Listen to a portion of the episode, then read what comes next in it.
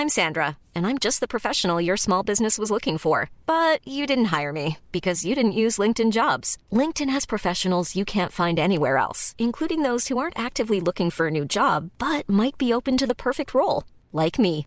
In a given month, over 70% of LinkedIn users don't visit other leading job sites. So if you're not looking on LinkedIn, you'll miss out on great candidates like Sandra. Start hiring professionals like a professional. Post your free job on linkedin.com/people today.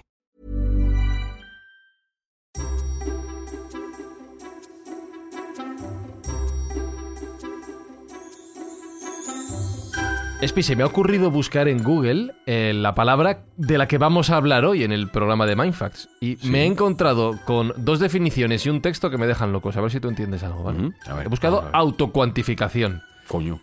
En fernandosantamaria.com, que debe ser alguien que sabe mucho esto, fernandosantamaria.com. dice lo siguiente. fuente. Yo siempre me guío con los mejores. Claro. La autocuantificación o el yo cuantificado, también autocuantificación o como término epistémico el yo cuantificado, es un movimiento para incorporar la tecnología en la adquisición de datos sobre aspectos de la vida diaria de una persona en términos de insumos, por ejemplo, alimentos consumidos, la calidad del aire ambiente, los estados, por ejemplo, el estado de ánimo, la excitación, los niveles de oxígeno en la sangre y el desempeño de manera mental y física. ¿Te has enterado de algo? Me he perdido en epistémico. Vale, te voy a poner otra, ¿vale? De traders.studio. Hombre, esta es otra fuente contrastadísima. efectivamente. El término autocuantificado se refiere a la práctica de utilizar consumibles y otras tecnologías modernas para recopilar datos personalizados sobre su propia vida y salud. Puede verse como un tipo de estilo de vida perseguido por los entusiastas de la tecnología y está asociado con los primeros en adoptar dispositivos consumibles como los fabricados por Apple Inc. y Fitbit Inc. ¿Te has enterado de algo? Un poco más, pero tampoco te creas que tampoco mucho, me he quedado Vale. en Apple. A lo Y- de Apple sí lo sé. sí. Y luego me he encontrado con un texto de una publicación llamada Quaderns de Psicología, Esta es también otra fuente Que se titula- ojo a esto, Sociogénesis de las nuevas enfermedades tecnológicas y los dispositivos de autocuantificación. Entonces me da mal rollo esto de hoy. Ya en sociogénesis ya me, me suena No, como raro, tío. ¿Y en misco.com no has buscado, tío? Déjame que busque ahora. Empieza Mindfax. A ver de qué hablamos hoy. Buscamos los límites de la ciencia, el futuro de la tecnología, el alcance de la mente humana. Esto es Mindfacts. Bienvenidos a Mindfax, donde cada semana buscamos los límites de la ciencia, de la tecnología y de autocuantificar que no tenemos ni idea de qué va el programa de hoy. Jesús Callejo, ¿de qué vamos a hablar en Mindfax hoy? Pues no lo sé, si todavía queda algún oyente vivo después del rollo macabeo que ha soltado al principio, yo todavía no lo tengo demasiado claro, pero creo que Sergio nos lo va a aclarar de Ah. una forma mucho más prístina. Sergio Cordero, ¿de qué vamos a hablar hoy en Mindfax? Pues es mucho más sencillo de todo lo que está comentando. Ah. Básicamente del uso de la tecnología para conocernos a nosotros mejor.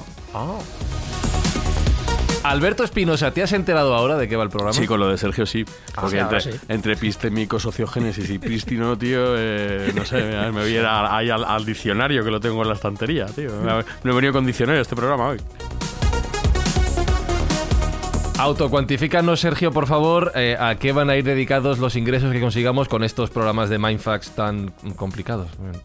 Bueno, pues está en nuestra esencia el conocernos a nosotros mismos, nuestras buenas acciones y todos los ingresos que vengan por vía de este podcast pues van a ir dedicados a entregar juguetes a los niños necesitados en la campaña de Navidad, que es un clásico que nosotros hacemos todos los años. Dicho todo esto y habiendo entendido el propósito que hoy nos reúne, hoy en Mindfax hablamos de la autocuantificación. Hiring for your small business? If you're not looking for professionals on LinkedIn, you're looking in the wrong place. That's like looking for your car keys in a fish tank. LinkedIn helps you hire professionals you can't find anywhere else, even those who aren't actively searching for a new job but might be open to the perfect role. In a given month, over 70% of LinkedIn users don't even visit other leading job sites. So start looking in the right place. With LinkedIn, you can hire professionals like a professional. Post your free job on linkedin.com/people slash people today.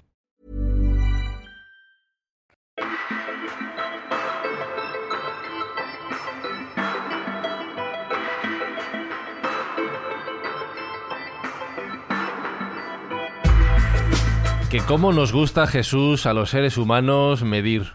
Nos pones, nos das un metro y ala, empezamos a estirar ahí a medir una pared, otra pared, una distancia. Nos, nos das un reloj y empezamos con el cronometrito del Casio. Ah, la cuenta atrás, mira qué graciosa. ¿Cómo nos gusta medir, eh?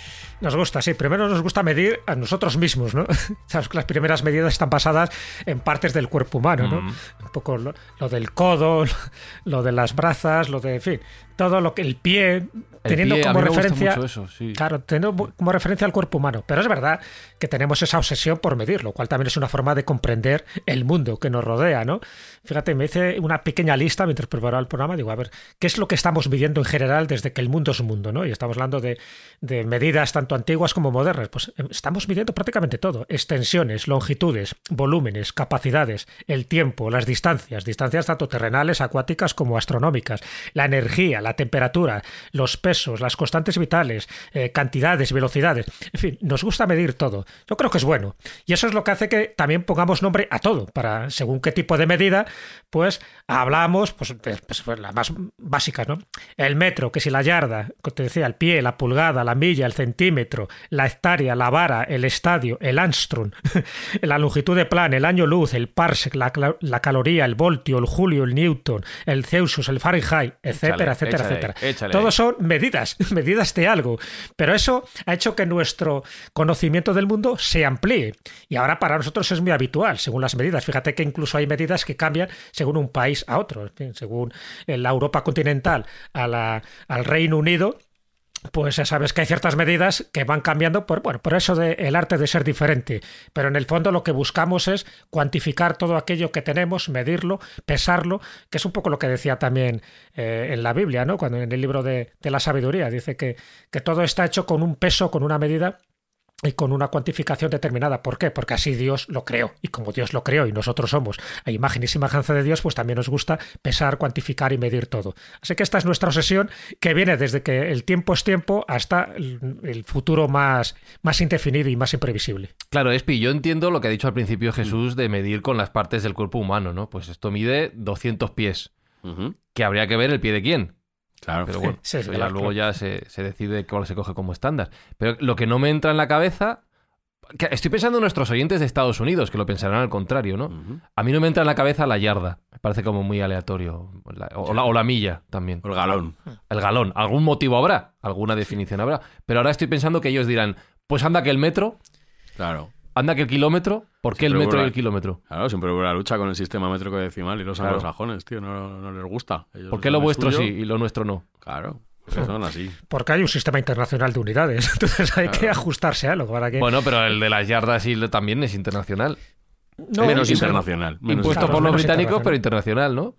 Lo, iban No, exportando. los internacionales, las unidades básicas, sería el metro, el kilogramo, el segundo, el kelvin, el amperio, el mol y la candela. punto. Ya, pero ¿quién decide, Jesús? ¿Quién decide el, o sea, Pues ¿quién decide el metro? El comité de expertos. ¿Y quién, deci- y quién decidió por qué un metro? Porque un metro no, no, no es un brazo, no es una cosa, no es un pie, no es una cosa... Eso está, eso está conservado en París, ¿no? Eh, los, los- los- las unidades patrón que se usaron. Sí, pero eso tenía que ver un poco con con medir un poco el meridiano y tenía que ver un poco con, bueno, pues con, con alguien que tuvo mucho que ver con España y además con dos auténticos genios, que era Jorge Juan y Antonio de Ulloa. Sabes que les encargan, estamos hablando del siglo XVIII, en 1734, les encargan hacer algo que era muy importante, que era medir un grado de arco de meridiano terrestre a la altura del Ecuador. ¿Por qué? Esto, esto me ha quedado igual, me he quedado igual que cuando las definiciones del principio. Un No, grado de arco del ¿eh? meridiano terrestre. No, esto parece, parece muy técnico, pero imagínate, en aquella época todavía se sabía que la Tierra era redonda, pero no se sabía si era totalmente esférica, si estaba achatada por los polos o por el Ecuador, y había que demostrarlo. Entonces, eh, la Academia de Ciencias de París manda dos expediciones, una para el polo, para que mida ese arco de meridiano, y otra al Ecuador, ¿no? Y al Ecuador les manda a Antonio de Ulloa y a, y a Jorge Juan. Bueno, aparte, por supuesto, de la Condamín, que era como el experto, como era el jefe ¿no? de la expedición. Perdón. El hecho de que lo mirar, de que lo midieran y que miraran con bueno, pues con una exactitud pasmosa con la tecnología que había en aquella época. De hecho, se tiraron varios años midiéndolo. Bueno, pues eso, esa expedición de Quito, que se prolongó ocho años hasta 1744, ¿para qué sirvió? ¿Para qué sirvió? Para establecer el, el, sistema métrico decimal y determinar la longitud del metro. Es decir, eso es lo que luego sirvió para que hubiera una unidad básica, la unidad básica, en este caso del sistema métrico decimal, que es tanto el metro como el kilogramo. Pero eso es porque sabemos perfectamente medir ya el meridiano de la Tierra. Y si mides un pequeño arco de ese meridiano, es lo que luego te da esa medida del metro, que tiene que ser una medida universal porque está basada ni más ni menos que en las dimensiones que tiene nuestro planeta llamado Tierra. Ahora entiendo. ¿Y, y cómo se mide? Claro, es que me estoy imaginando que tiraron una cuerda muy larga para ver cuánto medía. ya la parte técnica no te la puedo explicar porque Ahí, yo me pierdo. Complicado. Pero, efectivamente, a partir de aquel momento sí que se establece eso que se llaman unidades básicas. Antes de que existiera esto que os acabo de comentar del sistema internacional de unidades, que está basado en distintas mediciones, en distintos ámbitos. Por eso, porque estaríamos hablando del Kelvin, también estaríamos hablando del mol, de la candela y del amperio. Es decir, que estamos hablando de distintas cosas. Pero lo que es el metro y el kilogramo, desde aquel momento quedó meridianamente claro. y digo meridianamente porque lo que se intentó averiguar era precisamente el arco de meridiano terrestre. ¿Tú, tú sabes para qué sirven todas esas cosas que ha dicho Espi? El, el, el, mol, el, la candela. Sí, algunas cosas sí. Todas no, algunas sí. Ya, es que hay cosas que se miden que no... Pero claro, voy un paso más allá. Porque si ya era difícil medir, por ejemplo, las distancias, ¿no? Y ponerse todo el mundo de acuerdo, un metro, un pie, una yarda, no, esto es así, esto es así, y luego decidir cuánto es cada cosa, ¿no? Porque la definición de metro era la diez mil millonésima parte de una cosa muy complicada. Pero ¿y el tiempo? ¿Cómo, cómo, cómo mides el tiempo? Primero, ¿cómo eres consciente del tiempo? ¿Y cómo decides cuánto es un segundo, un minuto, una hora? Ojo, ¿eh? Bueno, eh, que eres consciente del tiempo en aquella época era muy fácil, porque era el tiempo diurno y el tiempo nocturno. O sea, eso quedaba claro. lo primero era las horas una, de sol. Una noche y un día no miden siempre lo mismo. Claro, no, evidentemente, se, daban cuenta, en función de qué hemisferio te encuentras, que duraba más el día o duraba más la noche en función de los distintos periodos ¿no? solares. Eso es evidente, eso se dieron cuenta, los, nuestros antepasados no eran tan estúpidos. Otra cosa es lo que tú dices, empezar a, cuantificar eso por ciclos, ¿no? o sea, ciclos diarios, eh, que sería el giro de la Tierra sobre, sobre sí misma, el ciclo lunar, que es el giro ¿no? que da la Luna alrededor de la Tierra, el ciclo solar, en fin, todo ese tipo de cosas es lo que hizo que se determinara lo que era un día. Pero, claro, el saber que, un día tiene tanto, tantas horas o tantos segundos, eso es algo muy posterior. Mm. Porque esto, ya sabes, el descubrimiento ha sido paulatino. Había dos cosas que eran muy importantes determinar en aquella época, y cuando me refiero a aquella época, me estoy refiriendo por lo menos en el siglo XVII-XVIII, que es cuando se empieza a medir con mucha más exactitud el mundo, lo que había que determinar era, por ejemplo, era la latitud y la longitud. Ya sabéis que la latitud más o menos se tenía ya controlada, pero la longitud hasta el siglo XVIII no se sabe y eso era muy importante para las navegaciones marítimas, ¿no? Y la otra era, lo que os digo yo, lo, de, lo del metro, lo del kilogramo y tantas y tantas. Lo de la medida del tiempo, para eso están los calendarios. Fíjate que a día de hoy no nos regimos solo por un calendario. Nosotros pensamos que el calendario gregoriano, que el que tenemos, que es de 1582, es el que rige todo el mundo. Y nada más lejos de la realidad, porque a día de hoy hay por lo menos más de 100 calendarios que se rigen en todo el mundo. Es verdad que los más importantes sería nuestro calendario gregoriano, estaríamos hablando del calendario musulmán y del calendario hebreo, pero es que incluso en eso los años son muy diferentes. Incluso para estabilizar nuestra, nuestra duración del tiempo, sabes que cuando hablamos de épocas pasadas, hablamos de antes de Cristo, sabes que eso también ahora se está cuestionando, porque dice que eso es una cuestión muy religiosa y que por lo tanto habría que cambiarlo y habría que decir pues antes de nuestra era. Vale, pero nuestro calendario gregoriano, incluso cuando se impuso en el orbe, vamos a llamarle cristiano, no se puso en todo en todos los países, solo los países católicos en 1582. Por ejemplo, Rusia, que era ortodoxa, cristiana pero ortodoxa, lo imponen a principios del siglo XX. A día de hoy, en nuestro calendario, por ejemplo, ahora estamos en el 2022, ¿no? Sí. Bueno, pues para el calendario musulmán, que, que empieza su cómputo en el 622, ahora estaríamos en el 1444 de la Égira. Vaya lío. claro. Y sin embargo, para el calendario judío, que su, su cómputo empieza en el 3761 antes de Cristo, que sería eh, cuando empieza el mundo para ellos, ahora mismo estaríamos en el 5783. Es decir, que todo este Jesús, tipo de cosas... cosa, ¿Y los hebreos en, en- en qué parten? ¿Por qué parten de ahí? ¿Qué es lo que qué acontecimiento? No, porque, porque se basan en el Génesis y según ellos, según la cuantificación que han hecho del Génesis, es la creación del mundo surge en esa fecha y a partir de esa fecha es cuando empiezan a contar.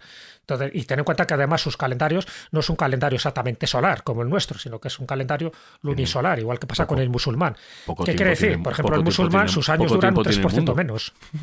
claro. no Es que es también del calendario chino, que también. Bueno, es además el calendario chino. Además ellos no empiezan el 1 de enero, ¿sabes? O sea, por ejemplo, Eso el calendario Ay, judío ay, empieza con el Rosh eh, Hashanah, que es su inicio de año nuevo. El calendario chino empieza normalmente a finales de, de enero, febrero, es decir, nunca coincide con el nuestro. Entonces, la cuantificación del tiempo es verdad que es muy relativa, pero sí uniforme para los países que lo han determinado así. Nosotros nos regimos por un calendario gregoriano, por lo tanto cristiano, y nos, bueno, y más o menos nos va bien.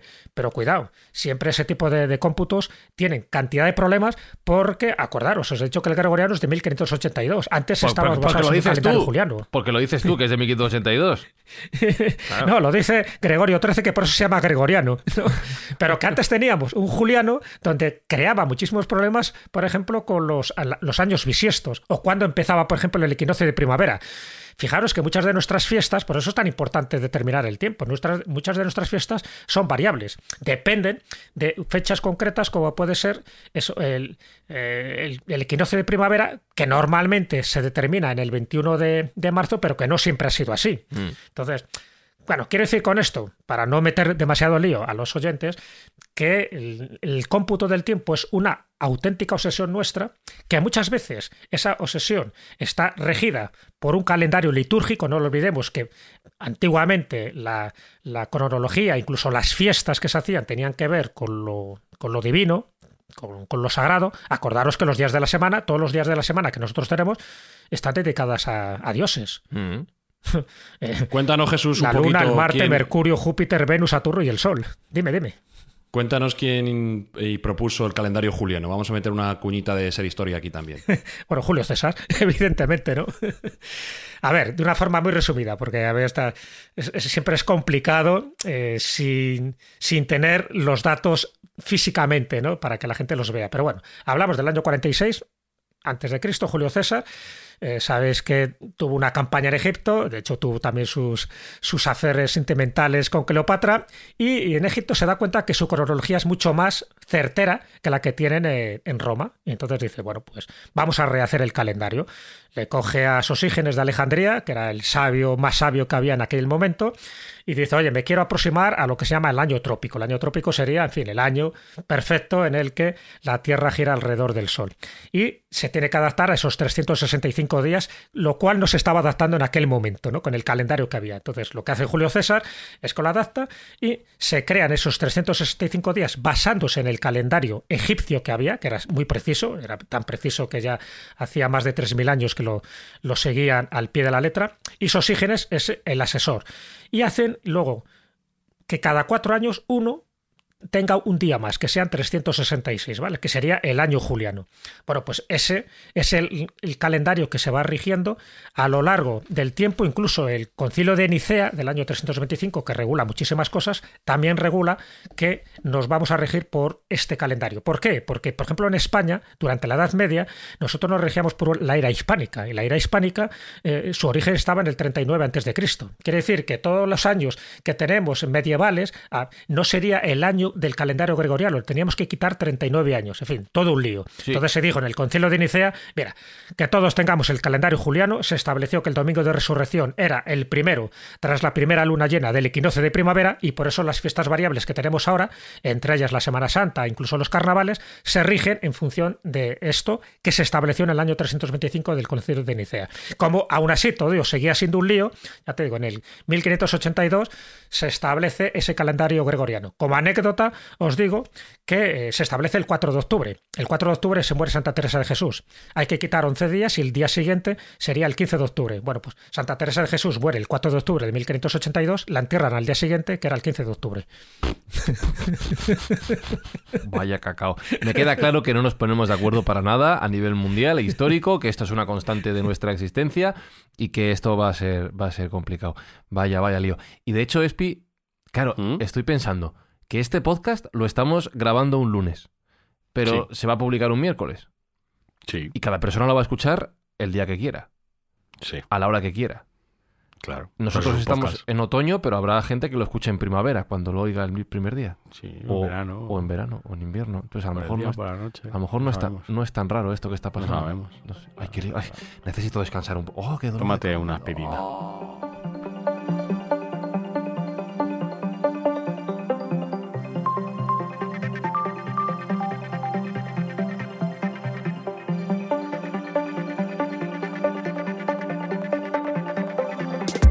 Entonces, Sergio, si no nos ponemos de acuerdo para medir las cosas que nos rodean a todos, que vemos comúnmente, las distancias, si son metros o yardas, eh, el tiempo, si es así o así, ¿cómo nos vamos a poner de acuerdo en lo de la autocuantificación si cada uno se mide para adentro? Esto como... ¿qué, recuérdanos qué es la autocuantificación, por favor.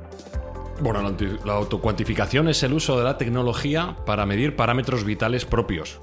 Eh, hay que empezar diciendo que uno no puede arreglar lo que no puede medir. Si hay un problema y no se conoce, no se puede solventar. Entonces, lo que busca la autocuantificación es encontrar esos datos, específicamente de salud, normalmente se aplica a la salud, para poder arreglar pro- problemas o disfunciones que uno tenga internamente. ¿De acuerdo? Entonces, todo esto ha sido posible gracias al avance de la tecnología y ya sabes que uno de los efectos de esos avances de la tecnología es la miniaturización y lo que llaman la desatomización. Es decir, las cosas cada vez son más pequeñas a medida que avanza la tecnología, ¿vale? Yo para que hagas un ejercicio, A ver. eh, te, voy a, te voy a ir proponiendo cosas y tú las vas imaginando, pero las tienes que imaginar como serían hace 20 o 25 años. Grandes, ¿vale? Y las vas, grandes, poniendo, vale. las vas poniendo en una mesa imaginaria, Vale, ¿vale? a ver. Mira, lo primero sería un GPS para ubicarnos en el, en el globo. Pues era un cacharro bastante grandecito con su pantalla, etcétera. A eso súmale una brújula. Ajá. Bueno, una brújula hay de diferentes tamaños, pero una brújula media puede tener 10-15 centímetros de diámetro. Sí. Un altímetro para medir altitud acerca de dónde estás, si subes una montaña o no. Un sensor de oxígeno en sangre. Esto Sí. ya es un aparato más difícil de imaginar porque solía estar en los hospitales. Ya. No solía estar Esto en ya las casas. colgado de una percha grande, ¿eh? Esto ya va... Eso es. Vale, vale. Un electrocardiograma. Un ¡Oh! medidor de electrocardiogramas. Madre mía. Acuérdate ese aparato Sí, sí. que es cuadrado, que tiene como diferentes ventosas que se ponen en diferentes puntos para medir la frecuencia y el ritmo Que cardíaco. pita todo el rato. Sí. Sí.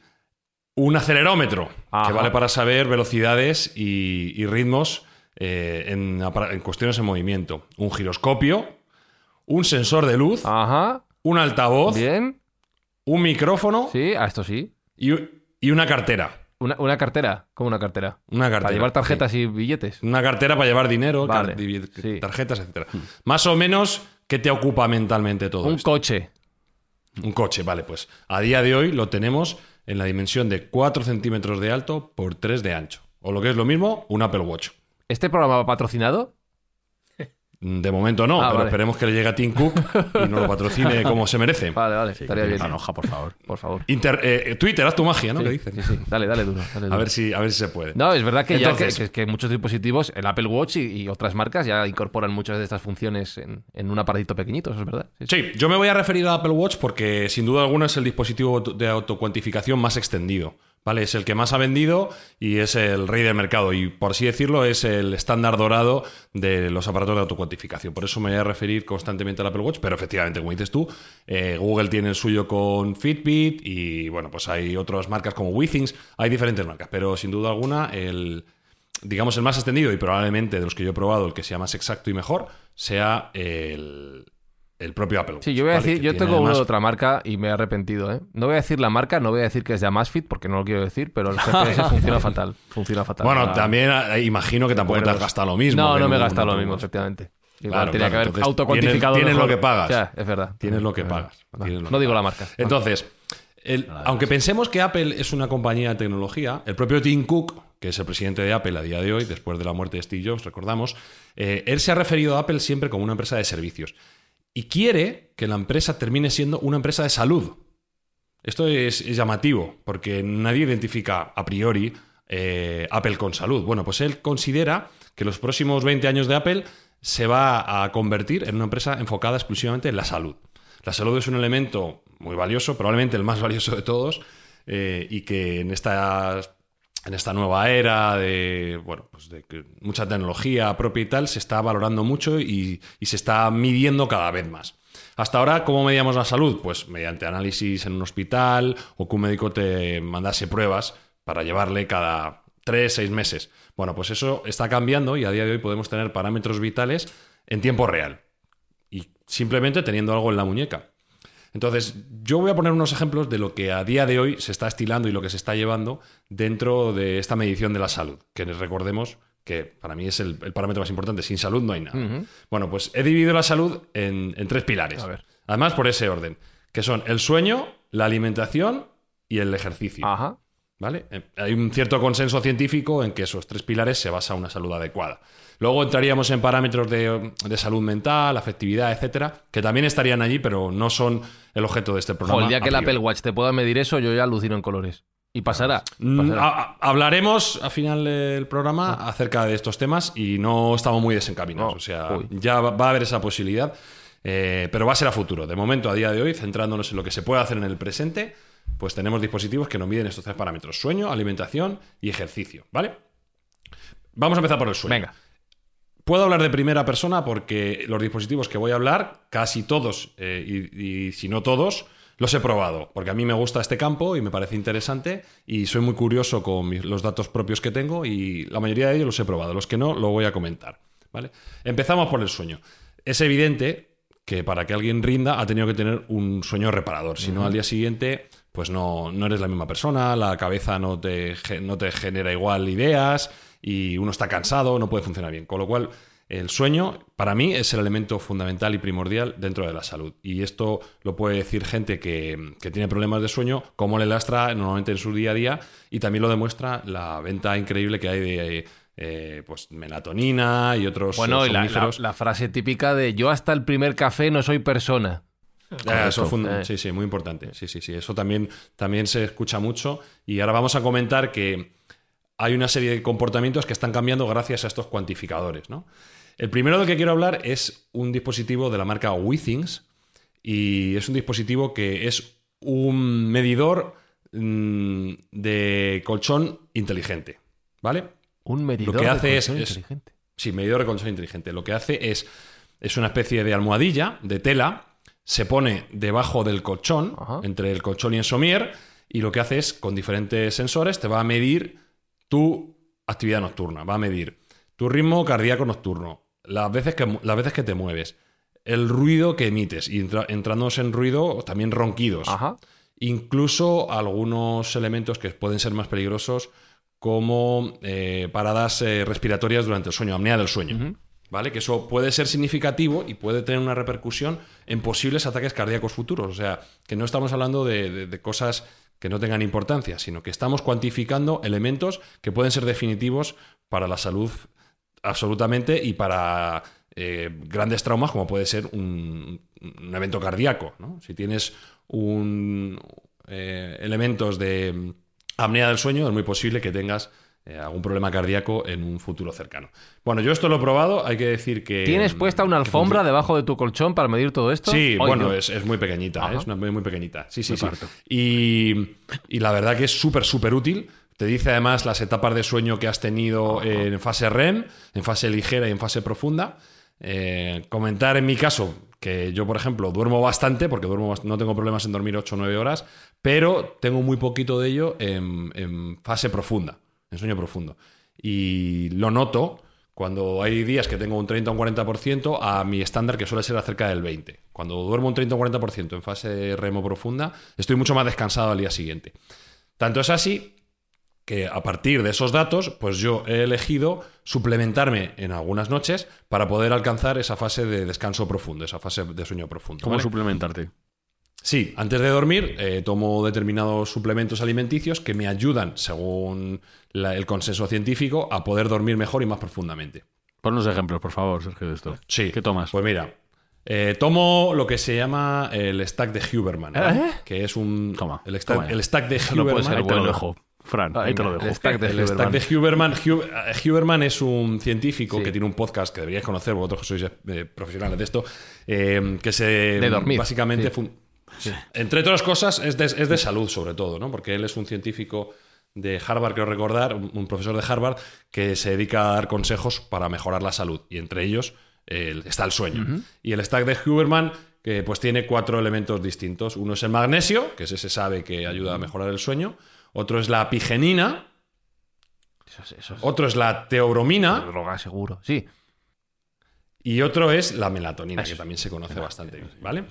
Aunque él dice que no hay que descansar mucho en la melatonina, eh, porque puede ser, digamos, crear adicción, ¿vale? O sea, puede, hacer, puede hacer que tu propio cuerpo no la segregue. Bueno, pues yo cuando tomo estos cuatro elementos y algún otro con el que he ido probando, introduciendo y sacando, eh, normalmente duermo mucho mejor, duermo más profundo. Y por ejemplo, otro elemento que puedo cuantificar es si he bebido la noche anterior, he descansado mucho peor. Bueno, Y pero esto eso no hace falta tener una siento aguar, la, siento aguar la fiesta. Siento aguar la fie- Sí, pero eh, hay gente que piensa que bebiendo duerme más profundamente. No, justo todo lo contrario. Justo todo lo contrario. Se descansa peor, se duerme peor, el sistema eh, cardíaco trabaja mucho más forzado porque está intentando eliminar ese alcohol de tu organismo, con lo cual si yo duermo normalmente con 50 pulsaciones, 53 pulsaciones, cuando bebo alcohol, mm, que es más de lo que debería, eh, estoy en 70. Hay noches Hay que echar un pie, que se hay toma. que echar un pie a tierra. Claro. Sí, es un lío. Sí, Sí, sí, sí, sí. Entonces, esto es un ejemplo claro de autocuantificación que ayuda a mejorar. Y yo te puedo garantizar que desde que tengo este dispositivo, que no es un dispositivo caro, además ronda los 100 euros, no estamos hablando de una barbaridad, eh, he mejorado mi sueño y, co- y con eso mi jornada diaria. Duda práctica. estoy- Tú duermes acompañado porque tú tienes pareja o mucha gente. Sí. Eh, ¿Te mide, mide sí. tu parte solo o mide la de los dos? Eh, mm, como mi cama es grande, Sí. aposta, Ajá. Ah. Eh, solo me mide a mí, solo- es individual, por así decirlo. Tendríamos que tener dos. Pero vamos, mi pareja está pensando en también utilizar algo de este estilo porque ella duerme fatal. Entonces, bueno, pues eh, tiene problemas de sueño, es- tiene un sueño mucho más ligero que yo y, y, bueno, está pensando, lo que pasa es que no es tan curiosa y tan echada para adelante como yo, entonces ella lo achaca pues, a, a que está nerviosa, a normalidad, cosas así. Pero bueno, le vendría bien. Yo le he intentado le he intentado meter en la senda de la autocuantificación, pero en ese aspecto pues no, no ha entrado. Ya, pero bueno. por lo que sea. Pero vamos, no hace falta tampoco, no hace falta tener tampoco este dispositivo que es un poco más específico. Volvemos a lo de antes. Un Apple Watch lo puede hacer. Un Apple Watch puede medirte el sueño. Un- de un modo un poco menos preciso, porque al final los sensores de, de este mm, dispositivo de Withings están muy enfocados en el sueño. No hace otra cosa. Solo si te acuestas en la cama te puede medir. El Apple Watch no. El Apple Watch mide muchísimas más cosas y como hemos dicho antes, tiene, tiene acelerómetro y tiene giroscopio que puede medir tus estados de sueño. Tiene un micrófono que puede medir los ruidos que emites o no emites Buah. durante la sé noche. tiene un sensor, tiene un sensor de, de oxígeno en sangre que te puede decir si tienes apnea del sueño o no. Y tiene un termómetro que también es importante durante la fase de sueño porque la temperatura del cuerpo humano en el sueño normalmente baja. Eh, baja un par de grados cuando uno está durmiendo. Y luego cuando uno se va a despertar sube. Sube ese par de grados, ¿vale? Es una especie de microhibernación en la que entramos para que el cuerpo pues, eh, tenga toda la cascada hormonal que necesita para, para proporcionar ese descanso. Entonces, el Apple Watch te puede medir todos esos cambios de temperatura, de oxígeno en sangre, etcétera, y te puede dar un reporte bastante acertado y bastante adecuado, eh, que igual no es tan preciso como digo, como el otro, pero no, no hay que desdeñarlo. O sea, si no tienes ganas de comprarte un dispositivo tan específico como el que se mete debajo del colchón, un Apple Watch te puede funcionar. Esto en cuanto al sueño. Y por último. Sí. Sí, por, no, por último los sueños. Si ya eres muy friki, muy friki, muy friki, como yo lo fui, te compras una cosa que se llama CEO, ¿vale? Con Z. Eh, pero esto yo no lo recomiendo porque a mí me fue mal. Que es básicamente una especie de mm, banda que se pone en la frente con un cacharraco como si fuera un teléfono encima de la frente. eh, y eso lo que te hace es medir las ondas cerebrales. ¿Cómo te va a ir? ¿Cómo, cómo- Durante el sueño. ¿Y cómo vas a dormir bien con eso en la frente ahí? Claro, ese es el problema. Que yo, por ejemplo, que me muevo bastante para arriba y para abajo, pues no me era cómodo. Pero hay que decir que si ya eres muy friki y quieres saber las ondas cerebrales, si estás eh, emitiendo ondas alfa, beta o gamma del estado de sueño, pues este dispositivo que se llama CEO lo puede hacer. Este es uno de los dispositivos que se utilizan en la unidad del sueño, en un hospital, para, para mirar a la gente que cómo de bien o cómo duerme. Bueno, pues lo tenemos en nuestra casa, también por un, por un precio. Pero a mí me ha, me ha sido incómodo. Ya. Al menos No incómodo. no- no, yo no, Jesús, yo no me pondría uno de esos para dormir. No lo veo. No, yo tampoco. No lo veo. Tampoco. Te vas dando de cabezazos por todos los lados. Y más encima duermes con tu pareja. Puede haber ahí problemas conyugales. No te Sí. preguntaba, Sergio. Desde luego, olvídate de triunfar, como tengas Sí, desde luego. Solo ese aspecto, ¿verdad? Que, que me imagino que en de- deportes de, de alta competición, este tipo de, de aparatos, de instrumentos, de mediciones, tienen que llevarse, bueno, como, si fuera eh, el pan nuestro de cada día. Me refiero eh, saber cuestiones de nutrición, de sueño, todo eso para mejorar el rendimiento. Entiendo que esto te permite prácticamente al segundo saber cómo funcionan las constantes vitales de un deportista. ¿Esto se está haciendo, por ejemplo, en determinados deportes? Sí, sí, definitivamente. Como, bueno, pues como he dicho, otro de los elementos más importantes de la salud es el ejercicio y hay una especialización dentro de esta autocuantificación que son los deportes de alto riesgo, de, al- de alta eh, Competición. De alta competición, correcto. El ejemplo más claro, si lo vemos, o o más cercano para nosotros en Europa, es el fútbol. No sé si veis alguna vez cuando un futbolista se cambia de camiseta que tiene como una torerilla, Sí. tiene un chalequillo Sí. que tiene dentro un bolsillo y una aparatito. Ah, yo Vale, pensaba pues que eso era para, ponerse recto. No, ¿no? También lo, hay cosas parecidas, pero no. Ah. Ahí, ahí lo que hay también es un, un dispositivo que incluye múltiples sensores. De hecho, creo que la tecnología es una tecnología de una empresa española, creo recordar que era de Almería, eh, junto con la Universidad de Almería, que propusieron este, este modelo y, y fue muy bien admitido por todos los clubes profesionales de fútbol. Y ya es un elemento esencial. Eh, lo que hace este dispositivo es medir el recorrido que hace cada futbolista, medir su zona de influencia y, por supuesto, todos los parámetros de salud que conlleva. Eh, frecuencia cardíaca, eh, velocidad, mm, si se ha caído o no se ha caído, etcétera. Entonces, es un dispositivo, en la línea de lo que estamos hablando, más cómodo de llevar para un deportista que lo que puede ser un reloj, que lo tienen prohibido. Entonces lo llevan debajo de la camiseta. Y bueno, ya, no sé si veis en alguna retransmisión que viene exactamente cuánto ha recorrido Sí, cada futbolista. Ta- Fulanito ha recorrido tanto. Mapa de eso se calor. mide con este tipo con este tipo de dispositivos y con otra serie de seguimientos que se hacen tecnológicos a través de cámara. Entonces, como ya estamos hablando de ejercicio, pues voy a hablar de los diferentes elementos que se pueden utilizar a día de hoy para el ejercicio. Una vez más, el, el- el estándar de oro, el Apple El Watch, Apple Watch siempre, te mide te mide distancia recorrida, te mide si, cuánto tiempo has estado de pie, cuánto tiempo has estado sentado o tumbado, cuántas escaleras has subido. Dentro de si haces ejercicio, cuánto tiempo estás en tu zona eh, de actividad 1, 2 y 3.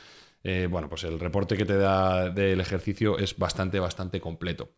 Hay que decir que la gente que hace deporte, eh, como se debe hacer, no, como yo, que es bastante escaso y- e infrecuente, pues eh, tiene unos datos muy interesantes donde puede competir consigo mismo, puede obtener eh, mediciones de velocidad por kilómetro, puede mm, a la gente que corre, por ejemplo, pues les es esencial el, el tener esos ritmos, saber cuánto tiempo ha estado en determinadas pulsaciones. Bueno, es un elemento que a mí me parece súper útil y de hecho es uno de los puntos de venta más elevados para el Apple Watch. Pero- y es fiable, Pero hay es un- fiable, porque es que mi reloj, Sí, es que- muy fiable. por lo que sea no tampoco mide bien, por ejemplo, los largos de la piscina a veces se salta alguno, ¿sabes? Y, y hago 25 Nah, y- no serás tú que haces, no serás tú que haces trampa también. no, no, ahí, yo no, juro que no. Te haces el, el perrito. vas ahí Eh, sí, sí, hay un artículo por ahí, es- es interesante verlo, donde un friki de estas cosas se dedica a comparar los sensores de un Apple Watch con los sensores profesionales mejores que puede encontrar, ¿vale? Y al igual un poco que pasa con la fotografía, una cámara súper buenísima de más de 5.000 euros y un iPhone de última generación no se diferencian en tanto, bueno, pues estos sensores tampoco se diferencian en tanto. Hay que decir que los sensores del Apple Watch son bastante precisos, entonces puedes fiarte de con un más menos 10-15% mm, de lo que te están diciendo. Entonces, a mí sí me parece para alguien que quiera saber cuánto deporte hace, cuánto se mueve, cuánto no. Está la típica alarma que te marca, además, te pita si estás demasiado tiempo parado, o si estás sentado, te dice que te levantes, etcétera. O sea, es, es un elemento. Sí, eso, eso el mío lo hace también, Espinosa, ¿eh? Eso, cuidado. Madre mía. Claro, lo, claro. tiro por la ventana. Pues sí. Pero hay, hay un elemento un poco más allá eh, del Apple Que a Watch. ti te está pitando eh, todo el y- día, macho. Hijo de puta. Sí, es bastante por culero además. como, una, su- como una suegra, tío. Ahí puesto en la oreja todo el día. Sí, que estás todo el día sentado, gago. Levántate, hombre. Levántate, perro. Solo a dar un paseo. Y la gente pagando por tener una suegra en la oreja ahí, tío, puesto, diciéndote lo que tienes que hacer. Pagando por A mí que este patrocinio tampoco lo vamos a Ya tener. está saliendo mal. Lo, lo sentimos, Tim. Bueno, si queremos ir un paso más allá. el Apple Suegra. Apple Suegra, mira. Es más un buen nombre para su próximo producto. Si queremos ir un paso más allá y, y que. y que- porque el Apple Watch no olvidemos que uno de los problemas que tiene es que hay que recargarlo con determinada frecuencia y no dura las 24 horas del día. No puedes llevarlo por la mañana y por la noche. O sea, una Sí, que la sí. tienes que dar de comer todo el rato. Hay que, hay que que actualizarla estar y que tiene bugs a veces. Cuidado. Sí, sí, sí. Bueno, pues tenemos otro dispositivo muy, muy en boga en Estados Unidos. Esto, Fran, tú lo habrás visto alguna vez porque lo llevan muchos jugadores de la NBA y es el anillo Oura. Eh, lo he visto anunciado. Sí, los jugadores de la NBA no lo pueden llevar porque no se pueden llevar anillos en los partidos, igual que relojes en los partidos. pero de lo llevan fuera, Sí, lo sí, llevan sí, fuera. que es un anillo que te sirve también para medir las constantes eh, vitales, el sueño y demás. Lo he visto anunciado, sí. Exacto. Esto es básicamente lo mismo que hemos hablado del Apple Watch, pero en lugar de estar en, una en la muñeca, en un dispositivo de 4x3, como he dicho, pues es un anillo. Como puede ser el anillo de Sauron, como el único, pues de ese tamaño más o menos. Y tiene todos los sensores para, para mayor eh, alabanza de la miniaturización de sensores. Todos los sensores están metidos dentro de, de ese anillo. Entonces, bueno, pues eh, no tienes que estar llevando un reloj, porque hay gente que no le gusta, porque ellos ya tienen, por ejemplo, jugadores de la NBA y futbolistas tienen ya sus propios relojes que son bastante más vistosos de lo que puede ser un Apple Watch. Pues si quieres llevar un reloj de 20 o 30 mil euros y además quieres medir tu, tu estado de salud, puedes llevar este anillo Oura, que como digo, eh, bueno, pues es, digamos, el elemento aspiracional, porque es bastante caro, eh, al, cual, bueno, pues la gente aspira, ¿no? De poder llevar el día de mañana si quieres llevar una autocuantificación más glamurosa, porque además se han asociado con, element- con marcas de lujo y así, para que sea, aparte de un, un cuantificador, que sea una joya y que parece ser que, bueno, pues tiene, tiene bastante solvencia y los sensores son también bastante, bastante buenos. También, o sea, la- es la suegra, pero más pequeñita, Espi. Para que te vibre La el dedo suegra ahí. reducida. Y, y cara. Y cara, cara, Cara. cara. Sí, sí, sí. No, Este no lo he probado, yo no sé si. No, no me, me parece que el dinero que vale es un poco obsceno. No sé si el propio anillo son 500 e- euros o algo así, pero luego tienes que pagar todos los meses además. Ah, ¿encima? O sea, que es un. Sí, sí, sí, es un. Es lo que llaman Health as Service, la- el ser- eh, salud como servicio. Ya, que te pega, que, tienes que pagar muy bien para el corazón, pero para el bolsillo anda que no duele. Ya, ya. Sí, sí, sí, sí. Entonces, bueno, comentar simplemente que mm, estos dispositivos han ayudado a evitar bastantes elementos eh, desagradables en el ámbito cardíaco.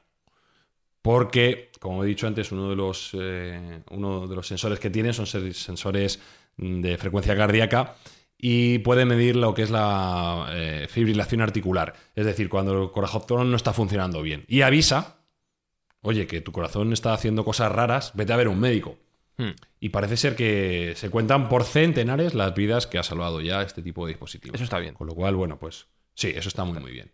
Eso está fenomenalmente bien. Luego hablaremos, cuando veamos, echamos una mirada al futuro, hablaremos de mm, lo que puede venir, pero de momento que ya haya gente que haya salvado su vida gracias a, a este tipo de dispositivos, pues lo agradecemos. Hablabas del sueño, hablabas del ejercicio y hablabas también de la alimentación. Nos queda la alimentación. Sí, la alimentación es otro parámetro Esto esencial. tampoco nos va a gustar, Espinosa. Nosotros, Tampoco nos va a gustar. No sé, a ver. Mm, Sí, además esto nosotros la alimentación que nos gusta la buena, esto ya sabéis que no, que no. Comer pero bueno, no todo el mundo, no todo el mundo le sienta mal las mismas cosas. ¿vale? Y aquí voy a hablar de algunos elementos que me parecen también interesantes. Aquí el, el Apple Watch se queda un poco atrás a nivel de alimentación, Ajá. no tiene mucho que decir. No era tan bueno, ¿eh? De momento, Mm. de momento, de momento. Eh, y aquí quiero hablar de, de otros dispositivos que sí que uno de ellos que sí que he probado, que es el Freestyle de Abbott. Y esto es, que me lo- yo creo que me lo he visto alguna vez, es una chincheta que se clava en el brazo. ¿Qué? Es una chincheta que se clava en el Ah, brazo. sí. Esto se lo he visto. a Yo si te lo veo, Sí, te, sí, te sí. digo que, que te ha pasado. Bueno, lo- yo lo, lo tuve puesto hasta antes de ayer, porque dura 15 días nada más. Mm. Los cabrones te, te dejan 15 días de uso para que te compres otro, vale como 60 euros, 55 euros, creo recordar que vale. Y lo que es es un, es un medidor de glucosa continuo. Eh, en principio está enfocado para aquellos que son diabéticos, para medir su glucosa en sangre. Yo vengo de familia con ascendencia diabética, con lo cual tengo que tener un ojo. Por suerte, de momento estoy funcionando bien, pero es divertido hasta, hasta cierto modo el probar con el sensor cómo te, cómo te afecta cada una de las comidas que tomas. Vamos a hacer un resumen muy rápido.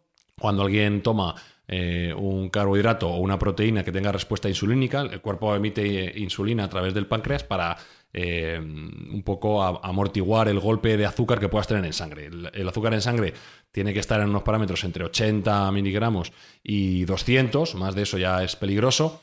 Y entonces el cuerpo reacciona emitiendo insulina y bajando o subiendo esa, esa cantidad de azúcar en sangre en función de lo que uno come. Entonces, esto es una cuestión que tú mides cómo de reactivo es cada una de las comidas que tomas. Por ejemplo, a mí el pan, que me encanta, me chifla el pan, yo soy panadero completo, eh, pues me, me sienta fatal. Me, me hace un pico de insulina ahí que mi cuerpo dice, no comas esto porque además... eh, no sé si os ha pasado una vez que cuando coméis una comida alta en carbohidratos, estilo chino o tal, que te entra una bajona y un sueño ahí espectacular, Sí. ¿no? Bueno, pues eso, tam- eso también está relacionado con, con la segregación de insulina que, que emite el propio cuerpo para amortiguar todo ese, ese carbohidrato y ese azúcar en sangre que se nos está vertiendo en el Estás torrente dando una idea Entonces, para bueno, comer hoy eh, muy buena. Sigue, sigue, por favor. sí. Esa chincheta que se pone en el hombro, pues tú la- le pasas el móvil al lado y él te da las lecturas adecuadas y te dice más o menos qué reacción está teniendo tu cuerpo a determinados alimentos. Eh, normalmente lo que más reaccionan son los carbohidratos, pero algunas proteínas también, y dulces. Eh, y de este modo tú sabes si, si estás, en un, estás en la antesala de la diabetes, que es una enfermedad bastante complicada, o por el contrario, tu cuerpo funciona bien en ese ámbito. Y esto de la respuesta de glucosa, mayor de glucosa continua, va a ser también el, eh, una de las tendencias más importantes porque están buscando la forma de que no sea tan intrusiva y no tengas que pincharte una chincheta como yo o como con la gente que lo hace, sino que con un dispositivo de roce por el medio de la piel, como puede ser un reloj, pues también te pueda medir la glucosa. De hecho, decían que Samsung lo tenía muy avanzado y, y que Apple también estaba mirándolo para poder tenerlo como elemento dentro de sus nuevos relojes, dentro de sus nuevos dispositivos, aquellos que midan la glucosa en sangre y saber si estás en camino de la diabetes o no. Recordemos también que hay un, con el auge de la obesidad en el mundo industrializado, la diabetes es una de las enfermedades que más ha crecido. Qué barbaridad de cosas. Y yo que me he comprado una báscula nueva que te dice tu índice de masa corporal, el Bueno, tono muscular. eso entraría también dentro de los- Pero, claro, pero estoy viendo que va muchísimo más allá, que esto es una barbaridad. Yo estaba tan feliz. Sí, sí, bueno, las báscula. básculas, las básculas también serían elementos. Además, las básculas han avanzado mucho. También hay básculas que te dicen, aparte de eso, te dicen cantidad de agua, te dicen, incluso algunas te ponen a dieta. Sí. Te dicen lo que tienes que comer hoy y lo que no. algunas te, te dicen que estás gordo directamente. Te lo dicen en voz Te alta. echan la bronca. Qué bárbaro. Pues sí que se pueden hacer cosas hoy con, con todo esto. Y hablabas de- del presente. Bueno, dos, dos. Dos dispositivos más Ah, que me que parecen quedan más. curiosos. Sí, un par de ellos simplemente para reseñarlos. Esto no los he probado, pero me parecen curiosos. Uno, uno se llama Lumen y mide tu actividad metabólica.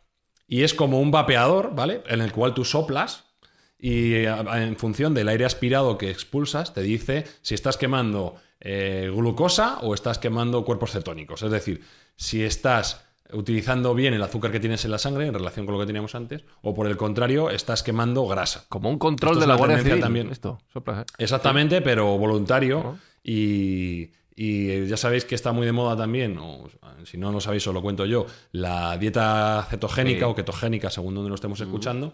Y esto sería una fórmula para, mm, para poder valorar si uno está en fase cetónica o no. Mira. Que hasta ahora había que hacerlo orinando en unas tiras.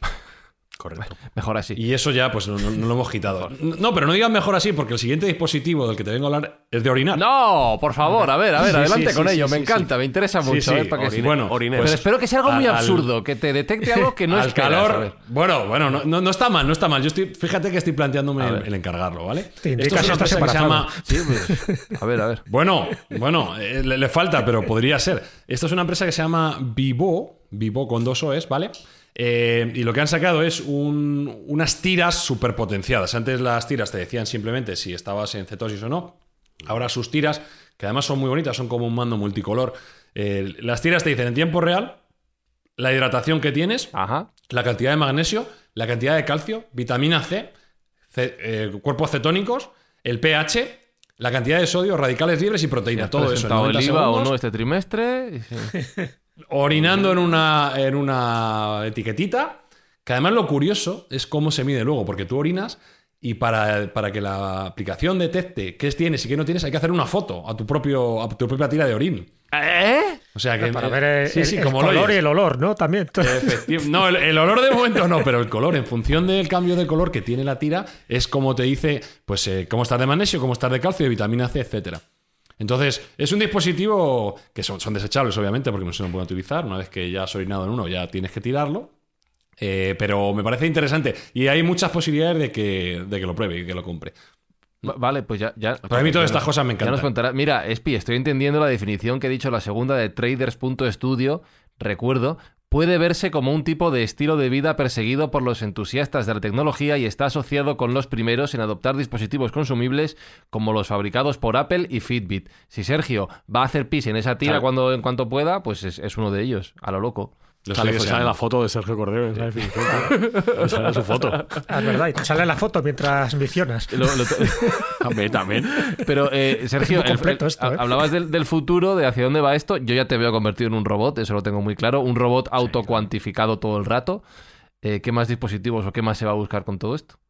Bueno, voy a hablar de futuro cercano, Sí. ¿vale? Ah. Voy a hablar de futuro cercano porque esto es un, un dispositivo que está ya a puntito, a puntito de salir, ya hay ensayos clínicos y se está probando en hospitales, ¿vale? Y yo esto lo descubrí a través de uno de los mejores gerontólogos del mundo, que es eh, David Sinclair, es un profesor de universidad de origen australiano que está reputado como, bueno, pues eh, el gurú del anti-aging a nivel mundial. De hecho, el tío tiene como 55 años, tú le ves y parece que puede tener 35, o sea, que, que cumple con, con lo que él dice.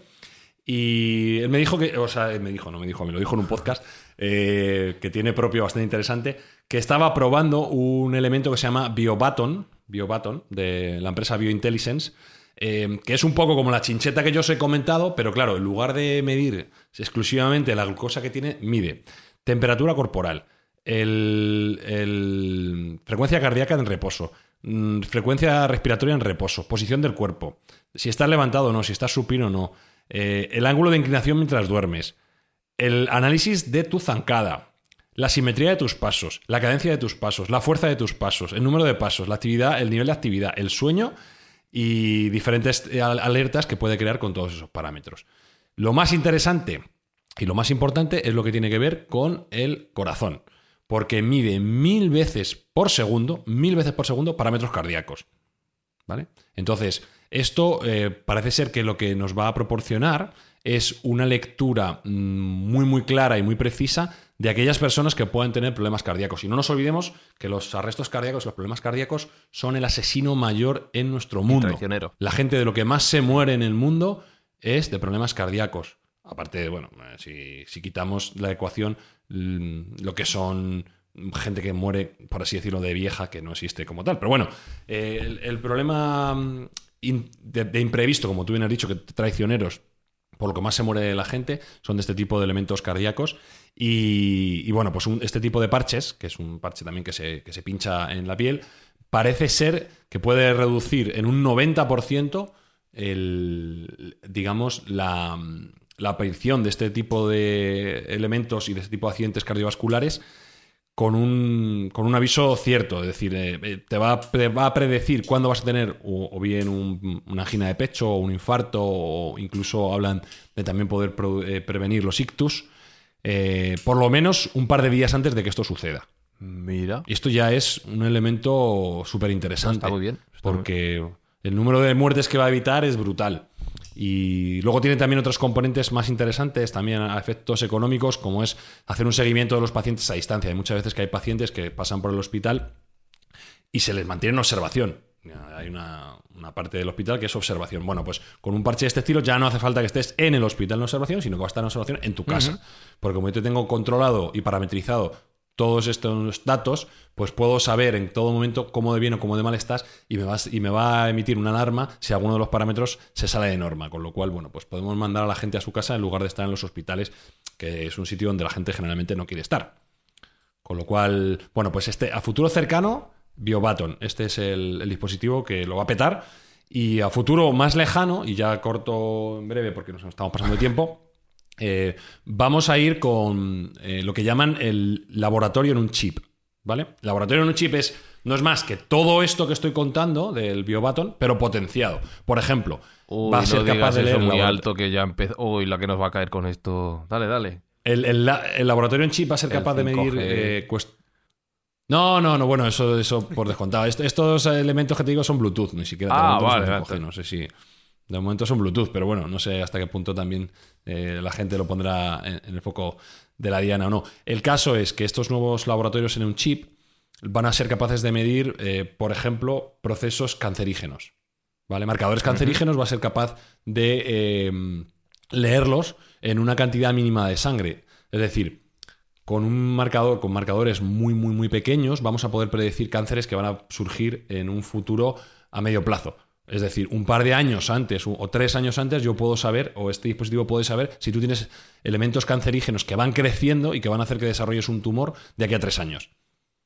Y ya sabéis que en cáncer la prevención lo es todo. Totalmente. Porque el cáncer es curable si se coge a tiempo. La mayoría de los cánceres son curables si se cogen a tiempo. El problema es que muchas veces llegamos tarde. Con lo cual este tipo de dispositivos va a hacer también que reduzcamos al máximo la, morbidad, la muerte por cáncer. La pregunta clave es, ¿te vas a poner uno de esos cuando estén disponibles, Sergio? Yo todos, todos, todos. A mí me encanta este, este aparataje, me encanta y, me parece hasta divertido, ya te digo, me parece hasta divertido. Va a acabar, siendo, va a acabar siendo un robot espinosa, va a acabar siendo un robot. Cualquier mm. día... Creo que es... Pero os habéis fijado... es el para... Sí, eh, espi, espi, perdona. No, que creo que es el paraíso de los es una... Esto va a ser la risa. pero no me, no me manda alarma, esto está mal, esto está Dios mal. Mío, Dios mío, me, tengo el sodio, me ha bajado un punto. no, no lo recomiendo para hipocondriacos, no lo recomiendo, pero sí hay mucha gente que los usa que son hipocondríacos, es cierto. Claro, un día se te para la pila, ya se te para la conexión a wifi y dices, se me ha parado el corazón. ya te tumbas en la cama y dices, venga, lo que venga. No, un poco la reflexión que me estaba llegando cuando estaba contando esto, Sergio, interesantísimo, además yo lo desconocía todo esto es que hay como un índice que nunca se tiene en cuenta, porque fíjate que has comentado todo tipo de índices, ¿no? Relativos a la nutrición, a la salud, al sueño, pero hay un índice que nunca se contempla y es el índice de felicidad. Es decir, tiene que haber algún dispositivo que al final mida nuestro grado de felicidad, de satisfacción. Eh, hay algo parecido, en fin, un poco lejano, lejano digo por, por, la, por la parte eh, geográfica, y es Bután, sabes que es un pequeño país en el Himalaya. Bueno, dentro de su Producto Interior Bruto analizan también el índice de felicidad nacional. Es decir, hace cada dos años mandan un cuestionario a la población de 180 preguntas que tiene que ver pues, con distintos parámetros, ¿no? que tiene que ver con la educación, con la salud, incluso con el buen gobierno. Y todo eso está indicando de que en los últimos cinco años ha aumentado ese índice 1,7 ¿no? en esos cinco años. Bueno, me refiero que, que no estaría mal que existiera también un dispositivo, una aplicación para que midiera nuestro índice de felicidad. Casi siempre eso queda relegado y me, y me parece que es mucho más importante que todo lo que estamos diciendo, porque sin felicidad, pues difícilmente las demás cosas las vamos a, a, degustar, ¿no? Yo conozco. No, no, tenemos, tenemos, tenemos. También. Tenemos, ah, bueno, bueno, ya me parecía pues a mí que, si te hubiera escapado ese dato, ya me parecía. No, es que lo, voy a dejar un poco en el tintero para el final también, porque se lo he comentado a Fran antes. Como estos dispositivos no van a ser solo capaces de medir cuestiones físicas, sino como también mentales, porque, por ejemplo, cuestiones como la felicidad ya sabes que también tienen una relación con las hormonas.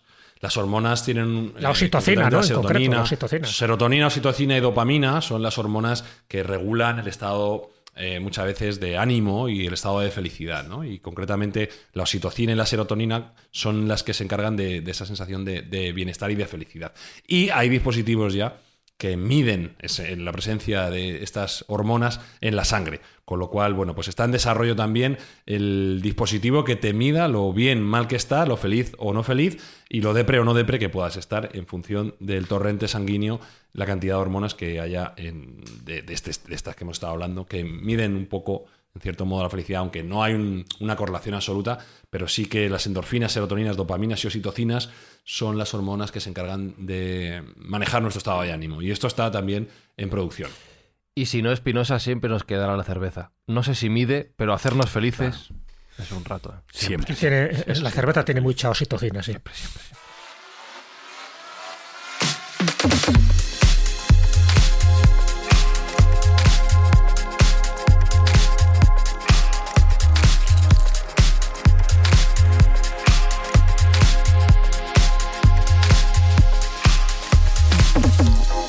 Pues auto, uy, a ver si digo el palabra, es que también es difícil, ¿eh? Autocuantificando, autocuantificando, a mí me sale que esta edición de Mindfax va camino de la hora. O sea, que la gente también hmm. espero que esté feliz con esta edición extra del programa, del podcast, con este episodio XXL. más Mindfax que nunca. No os acostumbréis mucho, ¿eh? que lo normal son los tres cuartitos de hora, más o menos. ¿eh? Que esta gente tendrá que ir a hacer cosas, eh, Alberto Espinosa, tendrá que ir, no sé. Y, claro, sí, a medirse la glucosa. Y, o ir a comer chino, que me ha quedado hambre a mí ahora. Ya te he visto que ibas a Ya, por el sí, chino. igual voy a pedir, voy a pedir chino. Vas a sí. por el chino. Sí, Ten sí, cuidado sí. con tus niveles de mierdas.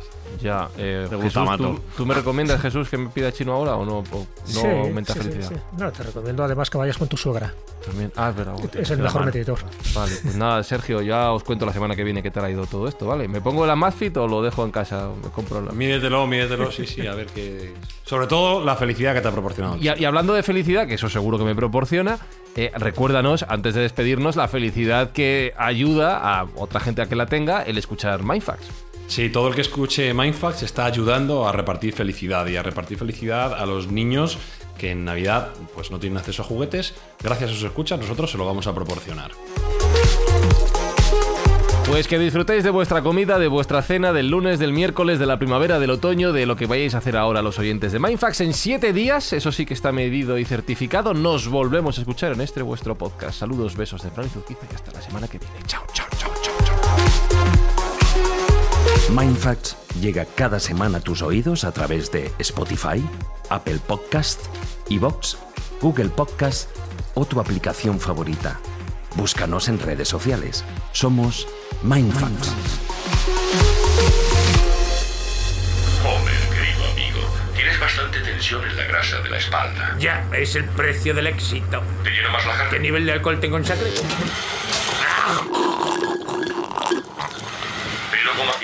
Pues llénala. Marge es una mujer realmente impresionante.